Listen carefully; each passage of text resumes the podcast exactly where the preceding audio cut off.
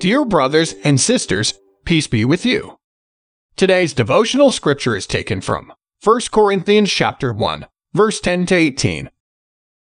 I appeal to you, brothers and sisters, in the name of our Lord Jesus Christ, that all of you agree with one another in what you say, and that there be no divisions among you, but that you be perfectly united in mind and thought. My brothers and sisters, some from Chloe's household have informed me that there are quarrels among you.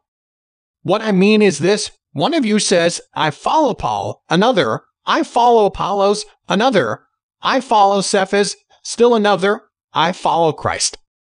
Is Christ divided? Was Paul crucified for you? Were you baptized in the name of Paul? I thank God that I did not baptize any of you except Crispus and Gaius, so no one can say that you were baptized in my name.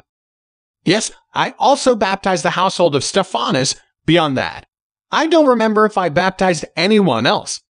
For Christ did not send me to baptize, but to preach the gospel not with wisdom and eloquence, lest the cross of Christ be emptied of its power. For the message of the cross is foolishness to those who are perishing, but to us who are being saved it is the power of God. Let us pray. Lord Jesus, turn our darkness into light. Fill our hearts with faith, hope, and love. Amen. May Jesus give you a heart that seeks Him and feet that are ready to follow Him. Today's devotion is brought to you by Growing Faith at Home Ministries.